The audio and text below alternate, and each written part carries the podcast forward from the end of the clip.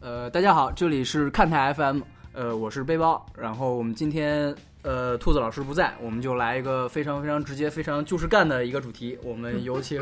大姨妈道老师来给我们讲这个非奥运的足球部分，就是干。啊，那个五大联赛就是现在已经开始了嘛，然后我觉得现在五大联赛就只有德甲还没开始，对，德甲一直但是我现在从就是一个呃看球的人，一个球迷的角度来说，觉得德甲可能现在就是压力特别大，对，因为今年这个五大联赛开局和往年不太一样的，就是开开局都要给球迷带来一些进球盛宴，是像第一轮的英超，对吧？关键靠两支就防守十分水的传统豪门。那阿森纳阿森纳和利物浦一共打进七个球，七个球，对，然后意甲这边拉齐奥对亚特兰大也是一场四比三，对然后西甲更是丧心病狂的不得了，那边巴萨打了一场六比二，其中最丧心病狂的应该是。算上上赛季末的那个几场比赛，到现在为止，苏亚雷斯在正式比赛中是六场十七球，对，就基本是一个场均戴帽吧。而且他还当中休息了一个暑假，三分王。所以基本上来说，苏亚雷斯已经确立了自己在就是西甲这个非常激烈的一个金靴争夺战中的一个领跑身位了，已经。起步甩那别人两位一截老，板在干嘛？ 起步甩别人一截，对，然后更想不到更丧心病狂的是，就是欧联杯的霸主塞维利亚打了一场六比四。嗯， 所所以说就是，当然法甲首轮是相对来说差点，但也有三场比赛都打出了三比二的比分。所以说，这个接下来马上要开始的这个德甲首轮，想必就压力非常大了，可能就需要有哪支球队啊，我们的班霸拜仁能不能挺身而大黄出？蜂站出来，对 看看换了个帅以后，拜仁能不能够再打打一场，怎么样给球迷来一场强对心因为针一样的，仅仅从就是赛前的前瞻来说，德甲的首轮其实是从赛程安排上来说，可以说是最有看点的，因为除了那个、呃对班霸对布莱梅那场以外，有那个多特蒙德对美因茨的一个老友记，因为多特蒙德连续两任教练都是美因茨那边出来的，嗯嗯然后再有一个就是莱茵德比，也是德甲两支非常有机会去竞争欧冠席位的门兴格拉德巴赫对勒沃库森。对，所以说从这个角度来说的话，我们会看到今年的这个欧洲五大联赛可能对球迷来说是带来了一个比较高开的一个走势，当然后面是不是会低走就不知道了。是这样。另外，我觉得比较值让人值得期待的就是今年好像呃夏季转会到目前为止转会的这些就是大牌攻击手们，好像都很牛逼。那没有什么，好像感觉今年大水货之类的说法，对，而且而基基本上就是加盟球队，然后就即因插为即用啊，没有什么磨合。对，就是为了为了表现自己是大牌，能够 carry 全队嘛。嗯就像那个呃阿阿种阿莱格里老师已经赛后已经吹起来了 说，吹他妈的，啊一共就半个机会就给他进去了。对对对。吹他妈的！阿当莱然格里一定是不看世界杯决赛的。当然，在这个中间，可能我想呃到目前为止的话，有一个人可能是表现让大家最印象深刻的，因为嗯他托起了一支就是。连续两个赛季都处于非常低谷的一支球队，就是我国的大伊布。你非要说出了你这么磨多你梗对连续对吧两个赛季怎么怎么低谷，有点不合适是吧？那另外一够位够低了。就是他一个人的功劳吗？当然另一，另一个就是在上个周末刚刚完成首秀的博格巴，哎，然后博格巴应该说首秀表现可以说是非常非常非常的惊艳。嗯，因为当就是大家看到那个就是首发名单的时候，大家大家会注意到，就是博格巴事实上是和那个费莱尼搭档双后腰，对，然后这个不免让人想起不久之前法法国国队的这这个搭配。，欧洲杯上面对，因为法国队当时德尚在之后的比赛中也是用博格巴打的是一个双后腰中的一个位置。对。但是在那个时候那种情况下，在法国队其实博格巴后面的比赛可以说是被喷的比较惨的。那发挥很很不理想。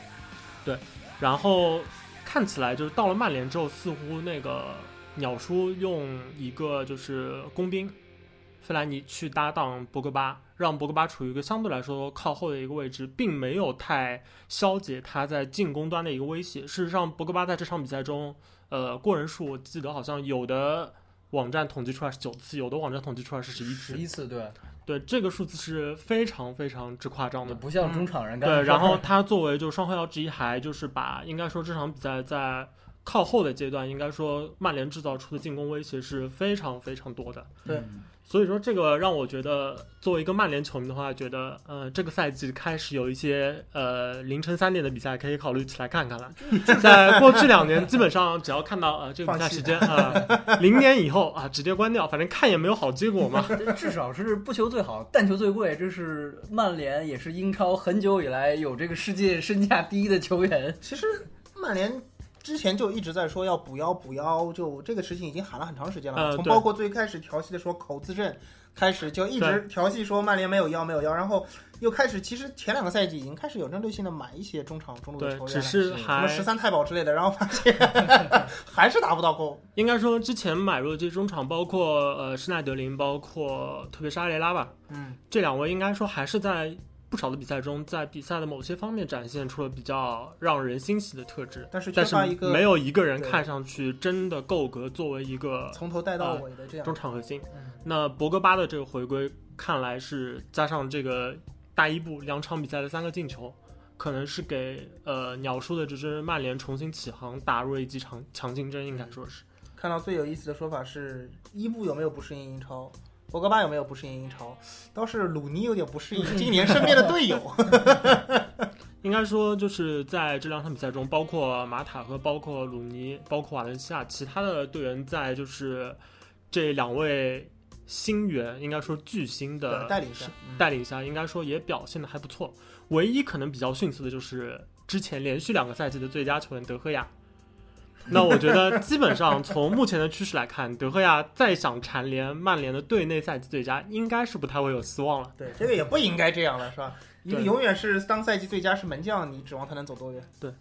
呃，这个赛季的英超可能开局除了曼联以外闹出最大动静的，可能让别人呃也不能说眼前一亮，因为这个预期就在那里，嗯就是嗯瓜迪奥拉曼城。曼城那肯定对，因为曼城可能第一场比赛大家还觉得好像呃踢个应该是桑德兰吧，嗯，踢个桑德兰好像踢的也蛮费劲的。是嗯赢的还不算顺利，对吧？，但第二场对阵斯托克城，可能就，呃，进攻线打出了一些人们预期中的这个曼城应该有的表现，嗯，是包括阿圭罗，包括斯特林，包括诺利托，好像开季之后他们很快就找到了比较好的进攻感觉，是这样。这个可能就比较让人期待，就英超第四轮即将就要开始的这场曼彻斯特德比。对，因为可能看上去这是两支目前英超看起来比较热门项状的态状态最好的，嗯，对，同时可能阵中又可以说是大牌云集。嗯，当然，说到曼市双雄，可能两队最近被就是提起的，可能也有一些负面新闻，都是在于处理原有球员上面的。一个是那个曼联这边遭遇呃拜仁果非常猛烈的炮火攻攻击，意思是你们这支球队怎么俱乐部一点都没有道德，没有人文情怀，怎么能对这么对小猪？对，然后曼城这边呢，也是也被不少就是专家媒体批评，就是你怎么能这么对待？啊乔哈特，是一个目前在队内可以说拥有着诸多记录的，并且是一个呃英格兰本土的一个国门。其实这事儿我觉得啊，得分开来说。你说曼联对待收因斯泰格，你说怎么样甩卖或者抛抛售也好，嗯拜仁出来说这个话呢，其实也不是很站得住脚，因为其实球员离开拜仁，你可能是可以说拜仁对他球员感情深嘛，对吧？嗯，说想为他就是晚年谋一个比较安稳的场所能够踢踢球的，那你要想的是曼联这个地方不是这样一个场所，所以说对曼联这样的俱乐部这样处理就是年纪到了这个程度的收因斯泰格，然后。然后又不是家庭喜喜迎第二春嘛，是吧？就是对婚姻婚姻生活喜迎第二春，开开心心。你看贝利不是因为娶了个年轻的老婆，结果就开幕式都不能去点火嘛，对吧？那呃腰腰腰还是对腰吧？，那施维斯泰格今年是刚刚就是新婚燕尔，那曼联要抛出他也不是说不过去。这个事儿我觉得还好说，毕竟施维斯泰格虽然是虽然是一个有一定地位的世界球星，但是他在曼联队内并没有说对，而且有什就么沉淀的一些影响力在里面。毕竟竞技场上还是要就是凭实力说话啊对，但凭是实力说话。换到曼城处理乔哈特这事儿，其实就让很多人有点看不懂了。首先，第一点是乔哈特可不是什么过气的年纪大的球员，他是二十九岁，而且门将这个位置嘛，对，吧而且门将这这个位置，你如果把他的有效年龄，不是有效年龄，就是当打年龄减掉两岁的话，你想一个二十七岁，等于是处在运动生涯巅峰的一个黄金状态的一个守门员，啊，而且对于门将来说，有很多就是大器晚成的例子嘛，对所以说他这个年纪还有可能处于一个上升期。对，也许会二次发育，对吧？第二个问题是这个位置是门将，对吧？这个位置是门将，一个球队在联赛踢了两轮了，然后发现所以我怎么本来觉得一支主一个主力的门将不够用，现在我要怎么样在门将这个位置上动刀？一般来说，在我们的印象中，好像除非是那种买来明稳稳是升一个等级的，我觉得乔哈特在这边很难说你买来稳稳的能够怎样说对，升而一个等且级。更更加主要的是，我觉得有一个从就是纯纯从竞技考虑的话，可能做出这样一个决定会导致就曼城可能只会有两个都是那个来自南美的门将。对，而且他们的然后风格很接近。对，呃，你是说就是后面的这对个这美洲杯的问题？不不是他要说的是被狂轰滥滥呃炸干死对的事是情。啊对因为是因为虽然说现在英超已经有很多支就不不这么相干对了来吧说对呃对弱的球队可能不太这么干，但是底子还在。而且关键问题是一旦有人示范了一下这一招很有效，后面就群起而为之，大这家个都其是实鲨鱼大家可以想一下，就是阿森纳两三年前的那个德赫亚，嗯，啊，对德赫亚，德赫赫亚亚是这样当时其实并没有出太多的岔子，对仅仅是表现出对于这种呃不是最适高应，高球掉到禁区内，他没办法很稳的拿下来，嗯然后缺乏就是镇住整个队友小和禁区对手的，小禁区对的那对个对，小金在这种情况下就已经导致很多球队开始效仿这样的对，一个而策且略。没有记错的话，爵爷那个时候是会跟德赫亚说，你要专门针对高空球给我练习一下，甚至部分场次是把它拿下，然后以示警戒的。对对吧所以的话，可能对于曼城来说，呃，接下来的这个可能会成为之后会被攻击的一个问题。那大姨妈说了一个竞技性的角度，那我就提一个非竞技的角度，就是曼城这支球队近两年的崛起，它不比之前切尔西。之前切尔西也算是在阿布入主之前，已经是长期能够在英超那达到一个前四、前六的一个水平，对并且是阵中有一定的世界级影有响一球定队的的。积淀，对，在这种情况下，包括像特里啊，包括像后来的兰帕德，这些嗯都是队中绝对的元老，并并且有绝对的话语权，并且他什么是户口本的情况下，对吧？阿布在瞎折腾的时候，有些事情也不一定是阿布吧，他他的嗯手下的历任教练在折腾的时候，有些事情还是底线是不能不能突破对的，，对吧但？曼城虽然说它成功的时间相对来说也比较长了，但是它可能之前球员的这个更新换代的太一多个换手率哦是比较高的，而且所以他的英国本土的所谓的户口本球员少，像乔哈特这样的又是英大英国脚，又可以在更衣室一定是有一定话语权的球员，一旦他新的双呃南美门将的思路。呃，遇到一些挫折的话，很有可能会更衣室里面出现很多不和谐的声音，而且 这个时候可能压力就在去年受伤很多的另一位大佬孔帕尼的身上了，因对为可能现在的就曼城队中比较能够就镇得住其他人，资历也够老的，可能最好的人选可能就是孔帕尼了，但他也面临着应该说比较激烈的竞争。然后千万不要瓜迪拉又把他给扫地出门了。然后说说完两支，就目前这比较短的一个开局表现比较火的球队，然后接下来的话就是两支去年应该说打得还不错的球队，嗯，当然有一支应该说是非常非常好，莱斯冒特出城。冒出了很多二十年球迷的呃，莱斯特城和阿森纳分别是去年的冠军，但今年的开季他们都起步表现得非常的迟缓。莱斯特城的成绩下滑是大家可以预期到的，对吧？对，毕竟家底不够厚，对，就是去年夺冠属于祖坟冒祖坟喷火，嗯是吧？莱斯特城应该这么说，就大家的预期可能都是今年呃，莱斯特城会去那会滑落个会滑落欧冠联赛，首先他会去走一遭，对对对，然后如果走的没有太难看，然后在那个联赛的话能够维持住一个还可以的位置的话，大家都应该觉得作为一支呃也算是新锐的球队，应该说已经是做的不错了。对。但对阿森纳来说，可能就不是，因为这么多年来，他们一直在就前列的这个位置，而且温格从来没有，温格一直强调说我们的目标是争冠，我们是对有野心的球队，对吧？但事实上，阿森纳的开局这两场比赛，应该说表现出了最大的纸面阵容上的两个最明显的短板，一个是中卫，一个是中锋。对，一个中锋，阿森纳的这个第一场比赛里面表现出来的是他中卫的一个问题，因为防守线应该说是被冲得非常难看，包括上赛季表现还可以的科奎林都不太站得住后腰位置。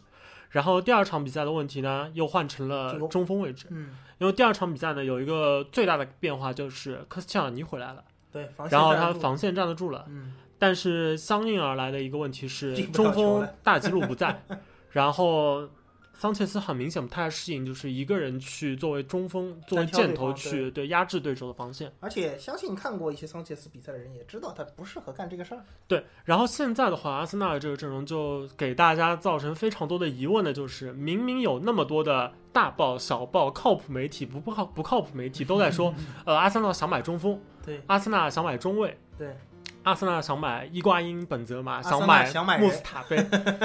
但事实上，嗯、那个温格看风起格来就很稳，对，温格之前还甚至在买入那个年轻中卫霍尔丁时候说了一句，现在英格兰有潜力的这个不多。呃球员需要到低级别联赛去找。呃嗯，那低低级别它无非是便宜嘛，所以这个阿森纳的这个就是从他的一个策略和他的预期上来说，可能就有点让人看不懂。温格感觉现在在大家心目中已经从当时的那个呃彬彬有礼的一个就是儒帅，对吧？教授有点沦为菜场大妈的意思，就是感觉那边有个白菜是吧？好像是对呃。剩剩一半，哎，那白菜挺好的嘛，我觉得挺干净的。你们怎么说这个东西不值啊、我买这个。那边有个土豆，你看土豆，哎，你看表面上都是有点灰，吹一吹还是能够烧的嘛，是吧？就总感觉教授现在有点选材也好，不再像当年那么有魄力。对，或者而且说而且我觉想得做就一些什是，呃，这几个赛季就教授，因为从我们的了解来看的话，很难去觉得说温格在转会方面会受到太多的就是高经层济上的制裁呃，所以在这种情况下就觉得好像他作为一个顶级俱乐部的一个话事人，可能在有些方面有点显得有点优柔寡断。太过注重性价比了，是不是？作为对对作为一个主教练，一个他，而且温格在就是转会上的话语权是很大的。他在这种对情况下一味的追求性价比的话，就往往会让人觉得说他在球队的高度上缺乏一定的野心。对这个问题会让大家觉得，就是阿森纳现在处于一种很尴尬的境界。他往下呢，他下不到哪儿去，他的底子在那边，对吧？我觉得就是温格连续他就是吃个什么禁令，连续两个转会窗不允许买人，我觉得他还是还是那个那个样子。但是如果说简简单单，可能温格觉得说我随便买一个人也也达不到什么效果，我干嘛去花那个冤枉钱呢？对吧所以现在我觉得摆在就是阿森纳面前呢，可能是一个，或者说摆在温格面前的是一个，他有可能维持现状，但是在这个赛季，英超有了如此多的大牌教练之后，对，大家投入都不小。那这种情况下，你的压力是不是相对来说就会更大一点？因为大家去看莱斯特城，照理来说它只是一个崛起的新锐，然后他今年夏天是，呃，应该说也是不得已放走了坎特。对，但其实我觉得莱斯特城夏天的这个运作还是能蛮能显现出这支球队想对于法嗯未来的想法，对对对，就他引援动作并不少。他并啊然后不愿意说我就对，而祖且坟喷一次火另就过， 另外另外一个比较重要的信号，就是在包括呃中场德林科沃特，包括那个他的两名最主要的攻击手杰米瓦尔迪和马克雷斯，嗯对他都表现出了一个就是如果球员能够接受留下，我就一定会留下他们。嗯，所以我觉得他们在这方面其实是很有想法的。至于莱斯特城的这个开局低迷，我觉得从比赛来看的话，可其实能还好。可能只能归结为一个是走了的坎特，使得他的就防守端可能是需要出现了一些漏洞。对，需要重注一下。然后另外一个问题出现在了留下的瓦尔迪身上，因为他好像状态呃不是神风不在。对，因为他这赛季的头两场比赛，至少给人的感觉是他好像依旧呃是比较锐利的，能够觅得良机。但是感觉不再像上个赛季一样怎么踢怎么有。所以这个可能我觉得莱斯特城之后就要看他们的这几个核心球员能不能迅速的找到感觉。对，这个可能比较重要。然后第二轮英超可能还有一个比较神奇的地方，就是三只升班马同时取胜了。然后三只升班马其实今今年应该说在休赛期，从就是呃广大就球迷也好，评论也好，其实是对三只升班马不是特别看好，看着挺衰的。因为三只升班马中间胡尔城因为乱局，胡尔城简啊直对是是我们经常吐槽他们前面几期，胡尔奇，胡尔城简直是被针对了，在那边聊。结果人家两轮踢完以后，紧随曼市双雄。这个只能说，我觉得需要表扬一下胡尔城的几个老臣子，包括中卫克里斯戴维斯和前锋线斯诺格拉斯、赫尔南德斯，对他们不止表现好，而且是在一个高层非常动荡的情况下，还维持了自己在场上相当不错的水准。对，这个其实在去年的英冠赛季就有所体现，就去年英冠赛季，其实主教练布鲁斯和高层的矛盾已经在那儿了。对，已经已经已经闹出来了。他们只是用就是当年降级之后尽可能留下来的老班子在在踢在踢，对但是就就这么打回来了，所以我觉得球员可能还不错，不过这么一个坑爹的老板真的能带给这支球队是成功，我我觉得这个很值得怀疑。然后火尔城下轮的对手就要迎来就是曼联，然后也算是一场榜首大战嘛，第一第一打第三，对对对，所以这场比赛我觉得应该也还是比较有看点的。然后另一支呢，就是呃，这轮比赛打了干净利落的打了利物浦一个二比零的伯恩利，嗯，然后伯恩利顺带着刷了一个记录，就是最低的控球率，然后赢赢球，球赢球，对对对，就是一场只控球百分之二十的，然后二比零干脆利落的取取胜的比赛。然后这场比赛从比赛过程程来看，也是利物浦似乎对呃伯恩利的这个密集防守没什么办法，没什么办法。嗯然后伯恩利这边的两个土鳖前 锋萨默克斯和格雷，然后还就是可以说踢得风生水起。有效有效，呃，然后其中这个格雷的话，其实值得一提，因为格雷他其实从故事上来说，他有点像杰里瓦尔迪，嗯，嗯他也是一个就是一直在低级别联赛混迹草，草根英雄，然后呢，同时他现在就是能够踢出来这样的一个水准，又让人依稀看到了上赛季的瓦尔迪的影子，对对对，就是速度快、冲击力风格强很，类似，对，能够进球。这个对于一个呃今年已经二十五岁的一个球员来说，可肯定不能年轻了非常的不容易，因为他可能之前两三个赛季还处于英格兰的可能第三、第四级联赛这样的一个位置。当然，伯恩利下下面一场的比赛也是一场不好呃踢，不好踢的比赛，因为将对阵孔蒂的切尔西。然后呃，另一支妈妈米堡呢也是，同时也是取胜了。我觉得这个可能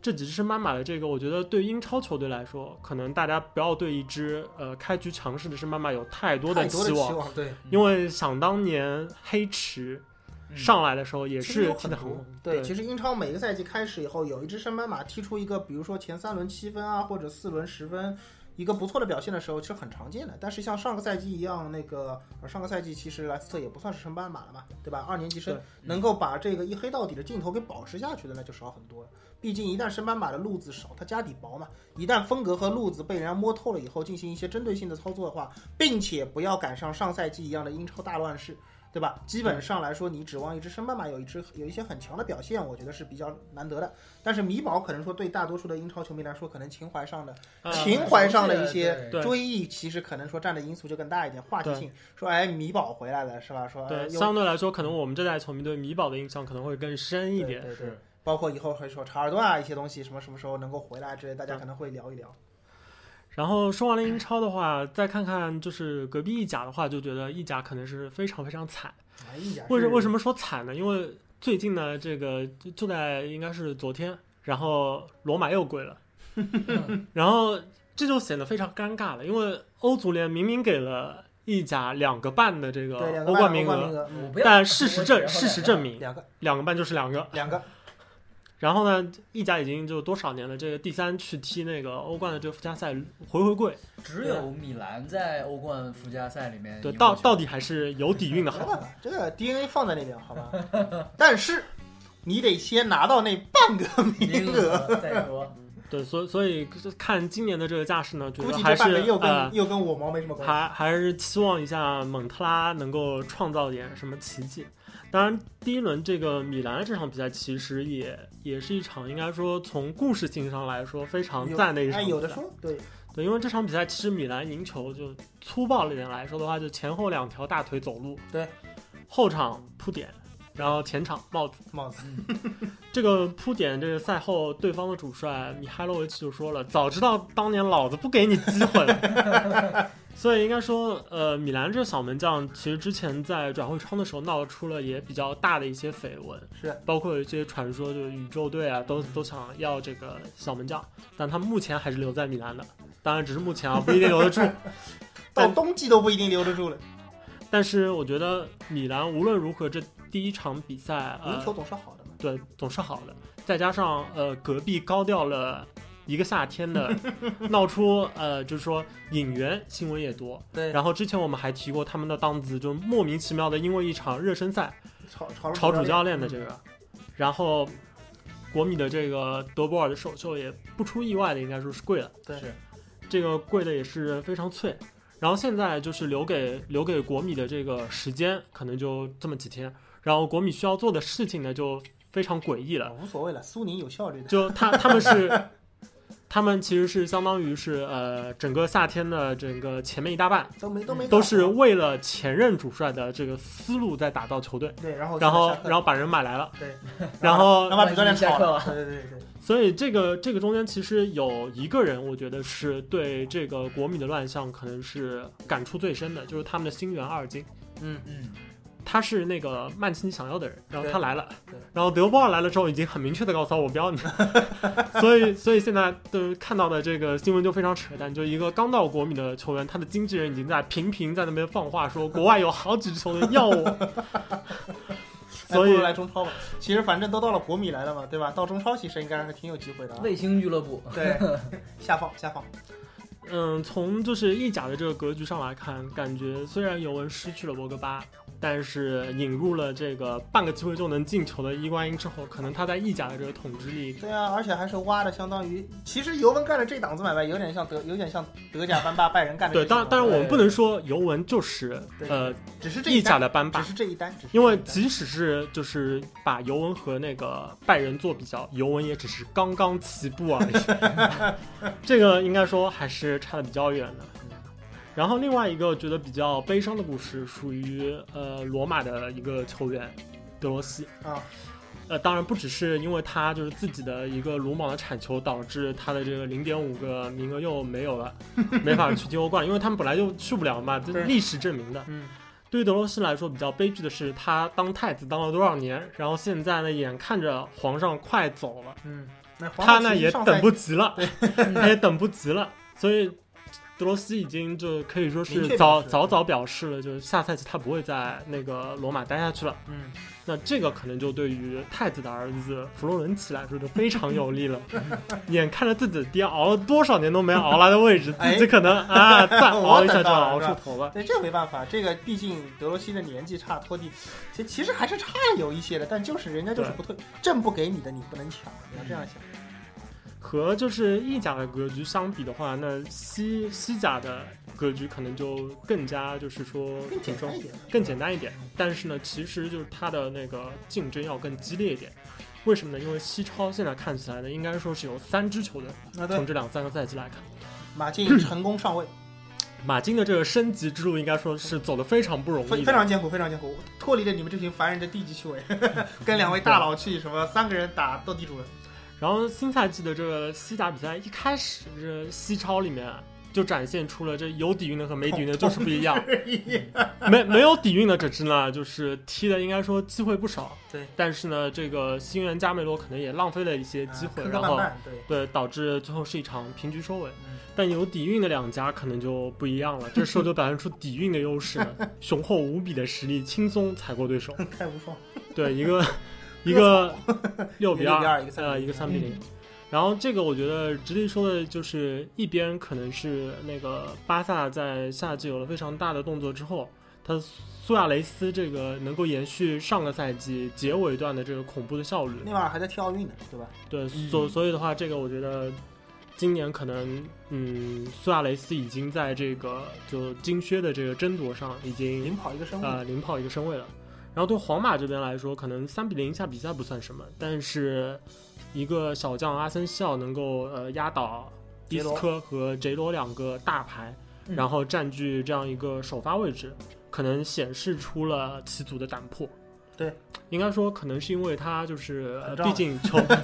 球员球员时代是一个就是如此之屌的一个球员， 然后上赛季又拿了欧冠，对你别看你身价高，其实在我眼里就那样，是吧？对，就是上谁还是要说听我说了算，是吧？对，嗯所以这个我觉得就得看皇马最后的这个结果了。结果好的话，就是嗯，应该说少帅新帅有魄力，对，改革，锐意进对取。对，用人不不拘一格，对吧？对，然后然后如果贵了的话，膨 胀，对，就就是因为膨 胀，就没什好么。嗯球员不一定是好教练，是吧？ 我们结局都把它想好了，对，因为这个拿了欧冠之后被大家认为呃不是好教练也有啊，迪马特奥嘛，对吧？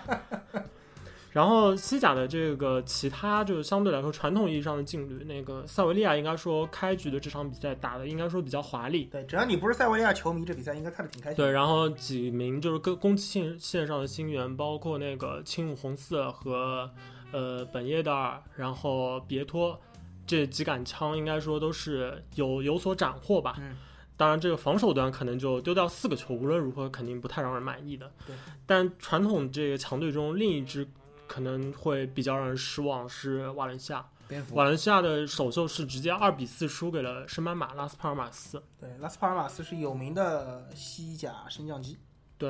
呃，瓦伦西亚可能就从他们的这个就是也算是华裔的这个老板林荣福，嗯，然后入主之后，他可能有一些就是过度的介入吧，应该说，嗯是包括和蒙德斯拉进关系啊，然后弄来了包括阿布德诺尔在内的一系列就比较坑爹的一个转会选择。嗯然后现在呢，又之后又因为就是任命自己的好友加里内维尔嗯，去当这个主教练。然后又就是，反正就弄得整支球队的可能更衣室有点乌呢烟瘴也气也已经对嗯乱过，然后教练乱过，然后更衣室的派系也出现过一些问题。那可能瓦伦西亚的前景，虽然说他们在这个转会方面一直不算是抛开西超不提的话，嗯一直在西甲还算是一支还可以的球队，而且家底他们的青训底子在那都边。都是比较厚实对的。但可能如果一个老板反复这样去折腾这支球队的话，对，就啊那毕竟可能就有点悬了。毕竟瓦伦西亚前两年算是大病过一场的人，对吧？然后对病完了以后，你不老老实实养病，然后完了你这两年又在瞎弄了，这个就让人觉得千万不要一支有相当优秀历史底蕴的一支老牌劲旅，作死了，对，混把自己把自己作死，那就让我觉得很很不幸啊。是最后提一下法甲的比赛，法甲比赛其实从那个争冠悬念上来说，大家也知道肯定是没什么悬念的嘛。因为虽然走了一个伊布，但应该也不至于大巴黎一下子就沦落到需要和别人就堂堂正正去竞争这个冠军的程度。呃，我觉得挺难受，这一点上我跟你看法略有不同。我觉得大伊布其实在某些方面上来说，对于像法甲这种联赛，他的他在争冠上的砝码其实非常重的。当然，我不是说就是没了伊布，大巴黎就不能踢，但是兴许巴黎就会给你哎在我倒某些地方上翻一我个倒车我倒之类觉得，可能大巴黎就是放走伊布的这个决定，会让他们在就是欧冠上想要谋求的走得更远一点，呃是走得吧？更远一点，这个可能是比较国致国命的影响国。国内已经不好玩了。国内的话， 实在是没有什么太强的竞争对手，可能目前能够想到唯一竞争对手就是法甲最有底蕴的里昂里。昂，嗯，嗯，里昂的话，那个可能说到里昂的话，可能有一些那个枪手的球迷会觉得不是很开 心，因为之前说就是枪手一直被各种大报小报报道说要对要买买人风险，其中的一个重要的目标就是拉卡泽特对，因为他是可能是目前法国国内最优秀的前锋了。对，很 很很。然后同同时又让大家觉得好像呃出道时候有过那个新亨利的这个名号，嗯然后又是那个法国老乡，这怎么也就是应该应根该拿正下苗红对，吧应该是对我场的对人。吉鲁也是， 分分钟就拿下了。呃，但但是现在没有拿下之后呢，这个结果可能就是我觉得蛮难拿下了，因为从这个开局来看，上拉来卡踢泽得特好，上来踢得呃真好。拉卡泽特两轮包办了里昂的五个进球，对，上来这两轮踢的是火热程度跟苏亚雷斯有的一比。嗯对，所以这个拉卡泽特下一站会是哪里？我觉得是一个呃比较比较有意思的一个问题了，应该但感觉多因为半不他是阿的森纳的，他的未来 肯定不会是在里昂，对他的因上为限，他的上限会更高。对，所以呃他未来会去哪里？应该会是一支顶级豪门，反正至于我我不是很希望他见到去的，他去巴黎。呃我觉得应该也不太可能会是阿森纳。这个足球的话题我们就聊到这里，好，那我们也听了大老大老师跟鲍老师带来非常精彩的这个话题啊，然后我们直接干这个篮球。篮球现在其实没什么没什么大事儿，对吧但是有 个重磅，就对一个，对，就是呃，怎么说，湖人专场那最大的重磅就是易建联嗯签约湖人这件事情官宣了，然后球衣号码也是他一直在国家队的十一号。呃，大老师怎么看这个事儿？你觉得看好他的表现吗？我觉得一开始传出就是易建联要去的这个消息的话，应该说还是蛮开心的，蛮欣喜的。哎，然后呢，经历了一出就是各个媒体有一点撕起来，就有的说底薪，有嗯说肯定不是底薪，底薪的好几 倍。然后到现在呢，验证了双方的说法都没都是对的。 这个这个就最后这个验证的这个版本，就让我觉得可能有一点，可能觉得前景不是特别乐观。啊就是还是合同这儿有问题。对，因为具体怎么这说这个合同的话，我觉得在 NBA 可能很少，应该说几乎没有见过这样的合同。嗯，他其实是签下了一份，就是呃，薪金的这个部分可能是和一个老将薪是基本上是一致的，嗯一个最低金额，然后呢又是一个部分保障，嗯保障的部分呢，几乎又是所规定的一个最低的一个。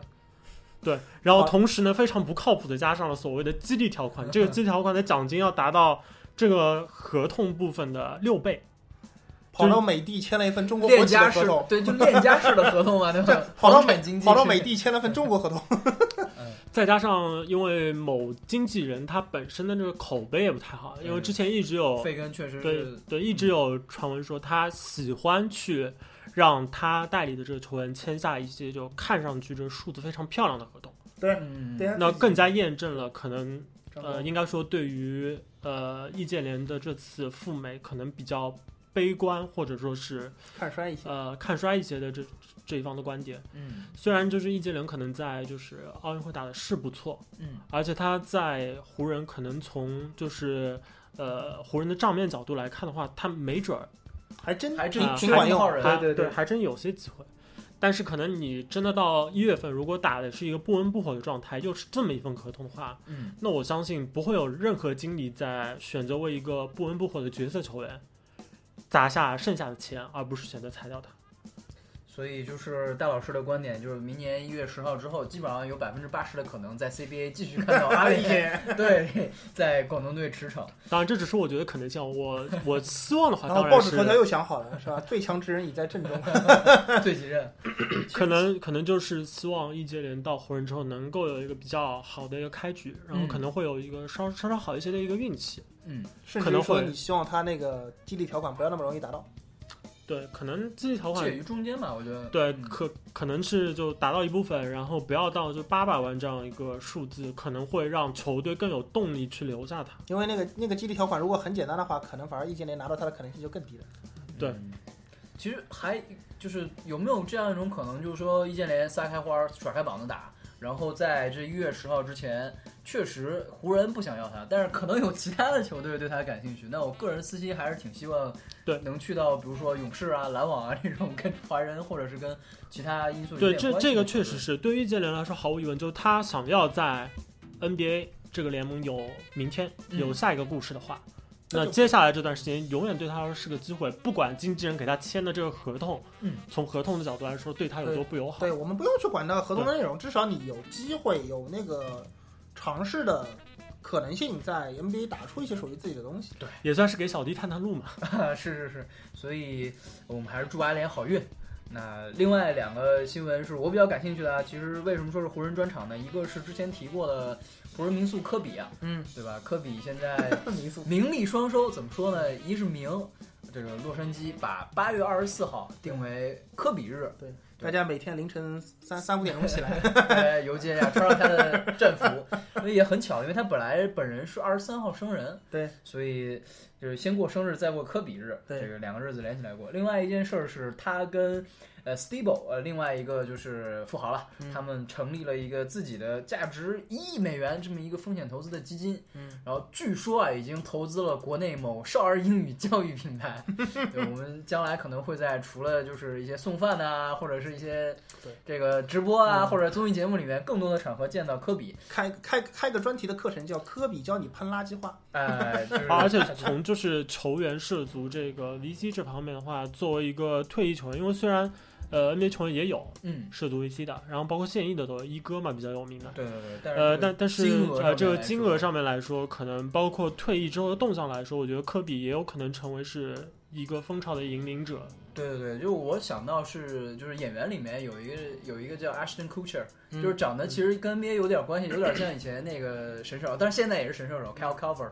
对 他其实是我、Airbnb 的投资人，啊，而且是投的非常早，天使轮的投资人。啊那是很早，对对对，所以就是呃，像包括他呀、包括那个跟勇士队很有关系的阿巴姐 Jessica Alba，、嗯她自己的那个呃电商的网站的这个创业的项目，现在基本上已经要上市，而且是他们叫 Unicorn 嘛，就是独角兽公司，估值在十亿美元以上。所以其实老科，呃，他的目标我相信还是非常明确的，就是前面有珠玉在前，我一定要赶超。科比的性格一定是要站在风口浪尖的男人。对对对对对。那 OK，那非奥运的部分我们就进行到这里。那今天也是我们录这期奥运会已经结束了三天四天，但是我们还是有非常多的这个 奥运的热度不减，对是吧？嗯感动的这个瞬间，包括像昨天接机啊，我看各大直播平台上面，啊好早啊，对真的是一直在接机，呃各种人很早就到了那边等着说，因为万一来晚了没位置了，是对吧？对对对对，然来后晚这了确实应该是没 位置。然后打的有些标语，实在是让我觉得也有一些，虽然很淳 朴、对很质朴，对吧？但是有一些标语实在是也是，就感觉有一些时代特色， 不是这两年的标跟语我。们风格很 像，对吧？就是干。然后街机里面最受欢迎的应该还是呃女排，大家最期待的应该说就是这一届女排的奥运会的表现，给我们这么一支就说怎么称赞都不为过，然后吊打关注度吊打春晚这样的一支女排。我不知道你们去看那个礼拜六呃礼拜天早晨的时候看这场女排的决赛，对当，时是一种什么样的体验？就是就是特别感感受特别深两点嘛，一个是这场比赛是让一追三嘛，对吧？先输了一，先丢了一局，对对对，但是丢一局的时候，其实心里并没有觉得有什么没有底的地方，因为就是在感觉 就这么是淡定，就因为当时想的很简单嘛，我是这样觉得，就说这一局丢了，OK，就算你被塞尔维亚干净利落打个零比三，而且我不相信会嗯打成这个样子，拿得下去我也很很接受了，我已经觉得很接受了，没有什么任何对对对其实就是已经达到了一个让人非常满意的一个对是就是摘金，那一定是书写一段传奇。如果没有摘金，那也是我们所有的国内球迷都可以去认可或者说接受的一个结果。确实，确实，就是基本上跟巴西那场三比二，这大分其实是赢了，但小分其实输的这么一场比赛打过去之后，我觉得应该全国人民 都对女排没有什对啊么，已经胃口被吊起来了，然后后面就是那后面两天就是上班时间，就大家名正言顺说啊，我要烧流量了，然后把手机掏出来，当着老板的面说我要看女排，老板把头一凑过来，哎，几比几了，就这，哎确实是这种情况，对吧？然后进，然后就什么隔壁开始吼起来说他妈的，我这边网络有点坑，就全是这种情况。大家对女排的那种追捧或者说那种风潮，已经是到了一定的，就胃口一旦被吊起来以后，就那个热度不容易被消下去，而且。确实成绩好。三三大球放在那边，三大球的那个影响力放在那边，哪怕是当中相对来说影响力最低一点的排球，嗯但是一个团体项目，它能够给人带来的那种感动和那种激励的程度，真的有很多时候是单人项目不能比的那种情况，确实，确实，对啊吧确实？而且它也不是说什么乒乓团体赛那种什么，大家 上去各各轮轮各打各轮的，轮着打，它是大家一起上，这个时候就各种各真样，集体运动。对，有背景有故事的，而且女排还排球还特别明显，就它都不分，它有有很多，当然位置还是分一点点的，对吧？但是有很多时候，毕竟你前前后场是要轮着来的，就是大家其实嗯，不能太偏科，就对是对对对对，就是这个意思。所以在这种情况下，女排表现好了以后，每一个人背后都有他值得讲的故事。这种时候，各种感动夹杂在一起，那就感觉女排一个轮回。真是但我觉得这个女排的赢球，其实也从侧面再次提醒我们，不要太不相信人品这 件事。因为因为四年之前，其实巴西嘛，也是就是小组赛打得不好，然后小组第四出来，嗯，然后一路干到最后。黑四是这样对，然后这回到了巴西，只不过小组第四换成了我我们们。中国对确实是。那其实呃，我接那个鲍老师刚才说的话，就说整个这个团体里面，呃，有鲜明个性的这些个体，特嗯别感人的这个故事还是挺多。那你们有什么特别印象深的人 吗？这个，我觉得让大家选的话，其实最有代表性的人物应该还是郎平、郎指导。确实，嗯，对，对吧？狼指导这个情况，其实现在就是我必须要，就我必须要站出来，我要顶一发许家印，许老板。都顶都得，对这对啊慧眼识才。其实要是当时不是许家印跑到美国去把郎平把郎平这件事儿给谈妥了的话，郎平应该现在其实就在美国过一些，也不说颐养天年吧，但反正就是很很很娱乐的生活，很开心的生活相嘛，夫就教是子，对，就是跟女儿也一起在很愉快。呃，相夫这个事儿咱不谈，反正教子肯定是有的，对吧？然后，但是后来被许老板带回来以后，两年就是乙级夺冠，然后两年甲级夺冠，然后到中国国家队报道，又重新又走回了一条郎郎平当年很熟悉的这条道路。在这种情况下，我觉得许家印对他的支持，包括就是在这方面的一些探索啊，一些这些东西是很值得我们称道的。当然，说回到郎平自己身上，这两天其实大家各大各大朋友圈应该已经被刷爆，是吧？对各种各样的信息和不用听不用听咱这个，点开你手边的朋友圈，里边一定有详细的生平，到什么爱什么颜色、什么狗什么都有，是吧？但是其实我们可以看到一点什么很关键的点，就是我觉得你们有没有觉得看决赛的时候，也不光决赛，看淘汰赛。只要郎平喊了暂停，中国队一定上分，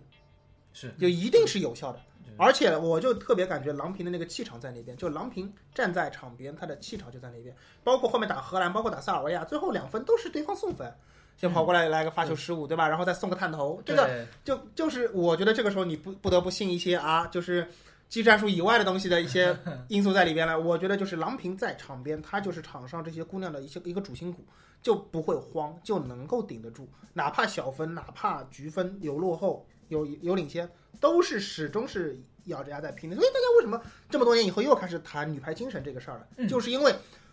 看得到希望，其实关键一点就是说，所有的球球迷在场边、在电视边都能够看得到希望，说哦，一个球一个球能够打回来这种感觉。而在足篮这些大球里边，已经很多时候给我们看不到这样的一些感受了。是这个女排精神这个话题，其实你说真的要聊的话，还是有挺多事情可以聊单开一期我们对吧我们可以到那个奥运论坛里面去聊。嗯总之，这个整个女排给大家的感动，除了郎平啊，包括呃我们的大队长惠若琪，那或她的故事其实也是很值得去做一个很深度的专题去跟大家大家讲。可以拍电影，对对对对，就是如果大家有空的话，我也推荐大家去虎扑看一本下。本可以跟你拼爹，对本可以跟你拼颜值，对对对对对偏偏要靠才华是吧？对，而且又她战胜了病魔。魔，对，这个足球小将里面有三山纯嘛，那这个可能就是现实版，但是比他那个层次其实又其实更真高要一有些一个中国有有有一个合就合理的漫画产业的话，其实女排是一个很好的题材，对像惠若琪这样的故事有很适合做太主角能够对吧嗯打动人的这样的队长，最后最后夺冠。那反正呃，女排的事情我们有机会再说。嗯那再行说说看大球项目里面、团体项目里面其他几个。那呃，毕竟都是重头戏，所以都是奥运会结束这几天才出的结果。嗯，那有没有我们被打脸的事情？啊没有没有没有，没 有没有没没怎么打没有脸。没有啊我们我们说话还是很圆滑的。 非常准是吧？对，毕毕竟我们当当时就已经说了嘛，要低开高走，哎，低开高说走低开高走就低是低开高高走。走。 留了个保险，结果我们当时是点名道姓的两支球队叫会师决赛，是吧？啊，点名道姓的两个重要人物也都发挥的不错。对，那首先先说说男足，嗯，那个巴西人这次开心了，这个里约奥运会没白办。呃，内报仇马嘛内马尔应该说是太不容易了，对，因为我觉内马尔真不得容易可可能是你要去想在团队运动中的一个运动员承受的压力，我觉得能够和内内马尔这次相比的，其实应该不 多，真的是不姚多。明吗？梅西梅西当年梅西梅西梅西，啊、梅西当然是 可以，因为其实巴西始终就差这一块，就是奥运是会的地方，所以他们今年就在这个奥运还是美洲杯的这个选择里面，内马尔选择了这个奥奥运运奥会运，会对其实也是这个道理。而且你想，现在已经是欧洲已经开踢开了赛嘛，了，对，啊就是其实是要跟巴萨说好的，说你要，当然没事儿，巴萨说 OK 没事儿， 啊，我们有苏亚雷斯，反正我是看到整个奥那个。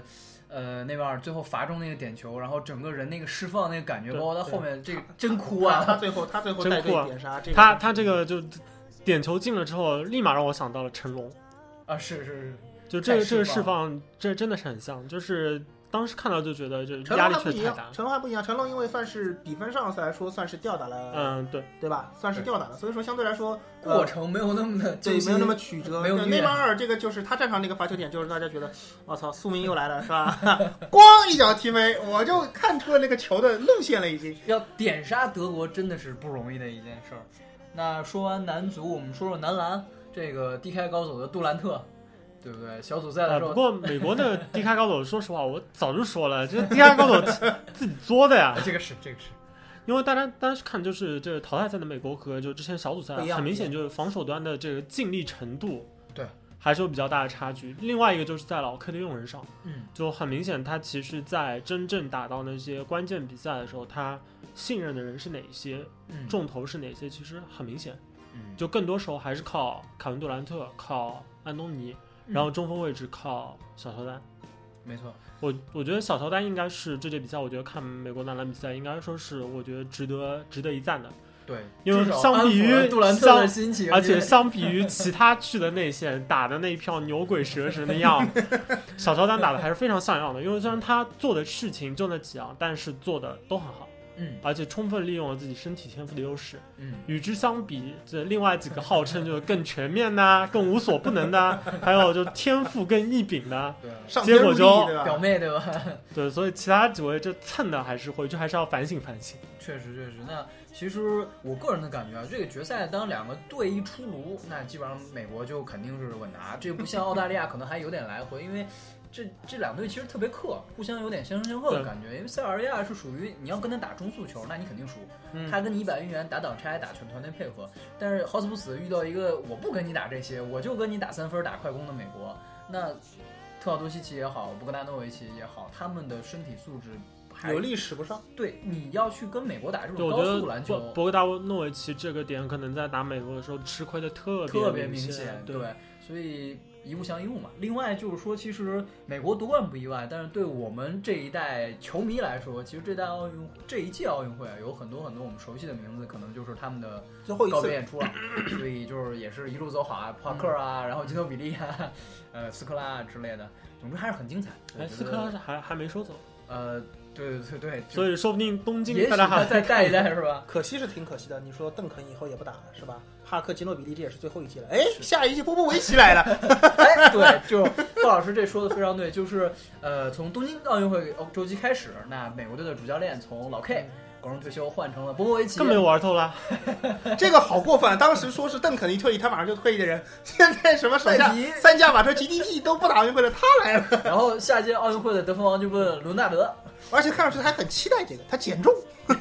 对，所以就是我们一起期待一下。 那奥运会说完这个重头戏，那可能我们哦，今天这个时间我们也是一下子说了这么没多没，事儿，没有我王老们师就 我在们就对，我们就直接一点儿，要不进展望展望，就说说这闭幕式。对。那闭幕式，反正我自己啊印象还是挺深刻的，就是那个东京的八分钟，因为我自己也是 A C G 的粉丝嘛，嗯就是又喜欢看动漫，又喜欢打游戏，所以就是看到那些儿时熟悉的这些形象，